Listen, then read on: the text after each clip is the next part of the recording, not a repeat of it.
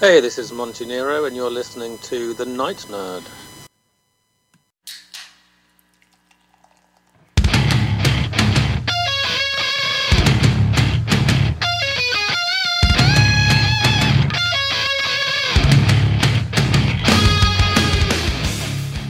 Welcome to the Night Nerd Podcast. I'm your host Lance. It's Wednesday, so we're going to talk some comic books.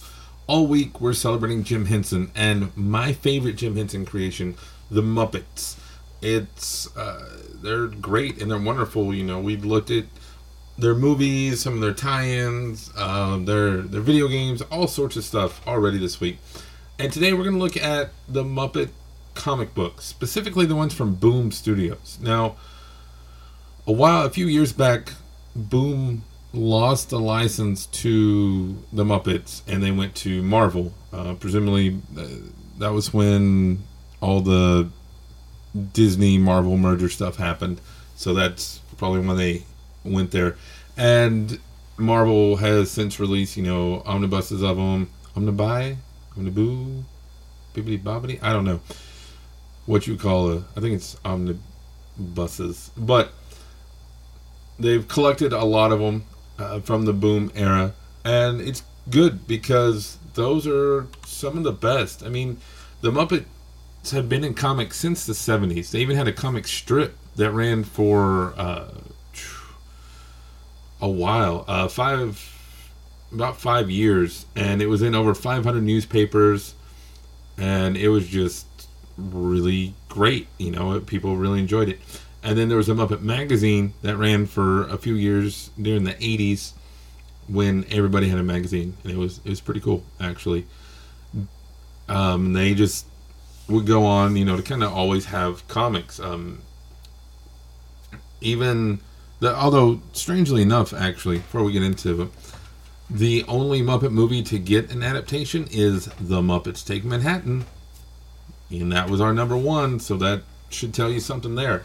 But the most acclaimed, I guess, run of the Muppets was the one by Roger Langridge, who he's from New Zealand and he's been writing and drawing comics for quite some time. And he had a run on the Muppets that um, there was two four issue miniseries and then issue zero and then 15 issues after that. So it wasn't a whole lot, but people loved it.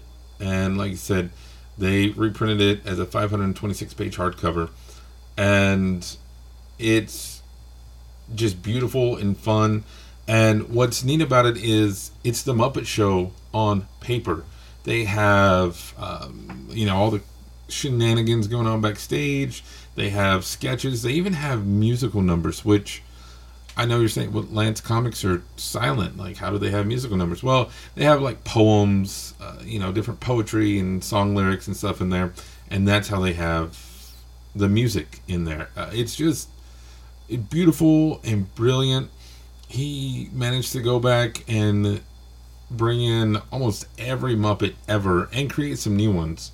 You know, it's the show in this continuity. The show didn't stop in 1981 and kept going and we got to see all these characters you know from pigs in space to muppet labs to everything and it if you haven't read it you should if you're a fan of the muppets because it is just absolutely like you said stunning and witty and just so so much fun uh, marvel like i said reprints it all the time um, it's on Comixology and everything like that.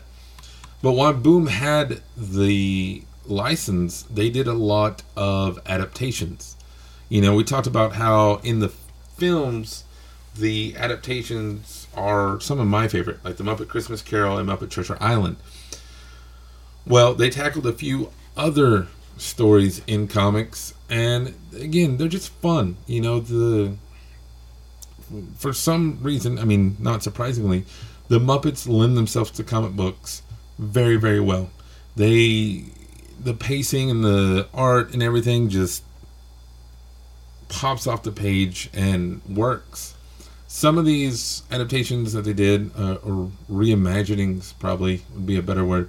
They did like Muppet Snow White, where Miss Piggy was the evil queen, Kermit was the prince, Fozzie Bear was the mirror, uh, Electric Mayhem were the dwarves, and you know they just tell the story of Snow White through the different lens, and it's it's a lot of fun.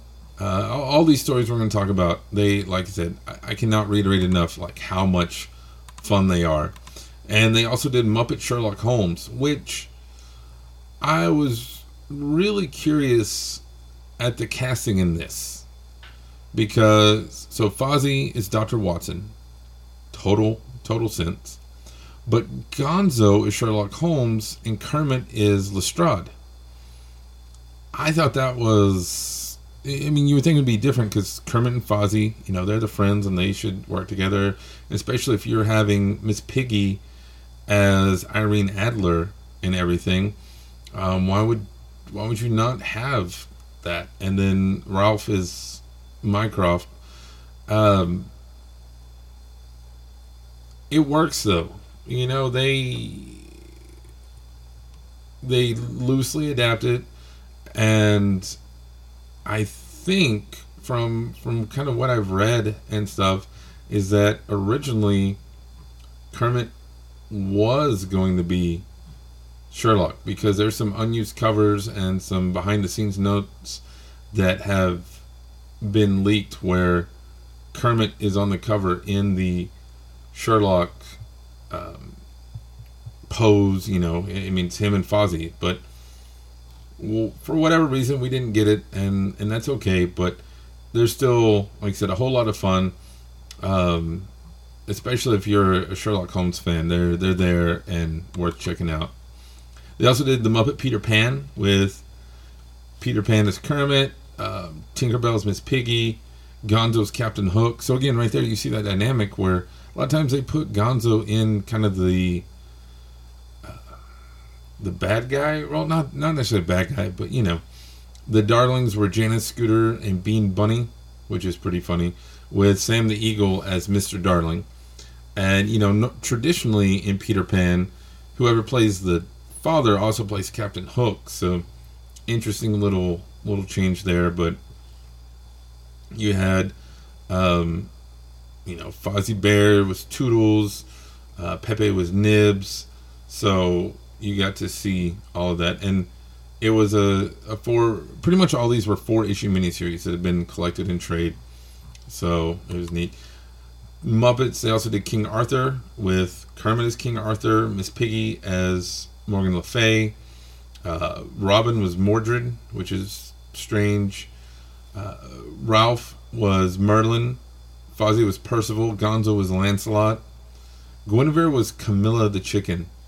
So this one, if you're a, a Muppet purist, you know, again, the casting may seem strange to you. Uh, if you're a Muppet purist and a King Arthur purist, for sure. I don't know how mutually exclusive those are. I love both of them, but I'm probably uh, the very, very, very small minority on that. But it it's interesting. You know, I think Fozzie as Merlin might have been a little bit better, but uh, again, you have to look at that friendship, that buddy dynamic that Fozzie and Kermit have. I don't know. Uh, last one we're going to talk about is the Muppet Robin Hood, where you had Kermit as Robin, even though Robin is a, a Muppet, but. Sam the Eagle is the sheriff of Nottingham, and Marion's Miss Piggy. Um, Sweetums is Little John. So you see, you know, the the normal dynamic there. Ralph is Alan Adale, which makes sense and and works um, for me.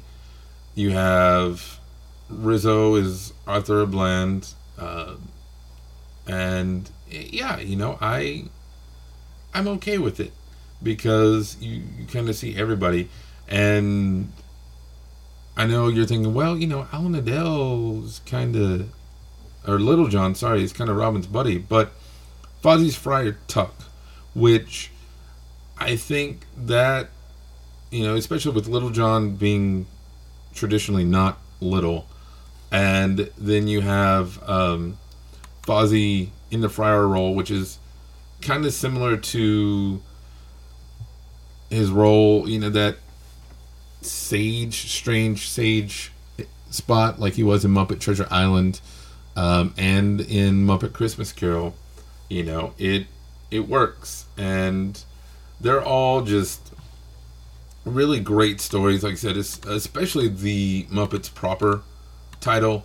It's it's really good, but all these adaptations, reimaginings, whatever you want to call them, are a blast as well. Uh, if you're a fan of either the Muppets or these stories, I guarantee you will love them. Go check out your local comic shop um, or jump on Comixology and grab them. And after you read them, let me know what you think. Which ones were your favorite? You can let me know in the comments below here on SoundCloud or on social media Facebook, Twitter, Instagram, YouTube, everywhere. Just look for The Night Nerd. Make sure you follow us on Patreon now. For just a couple of dollars a month, you can get all sorts of exclusive shows and merch and just so many really cool things. Sketches um, it's it's awesome. You can find that at patreon.com slash the night nerd. Email me nightnerd at the nightnerd.com but otherwise that's going to do it for us today. Again my name is lance. Thank you all so much for joining us and we'll see you next time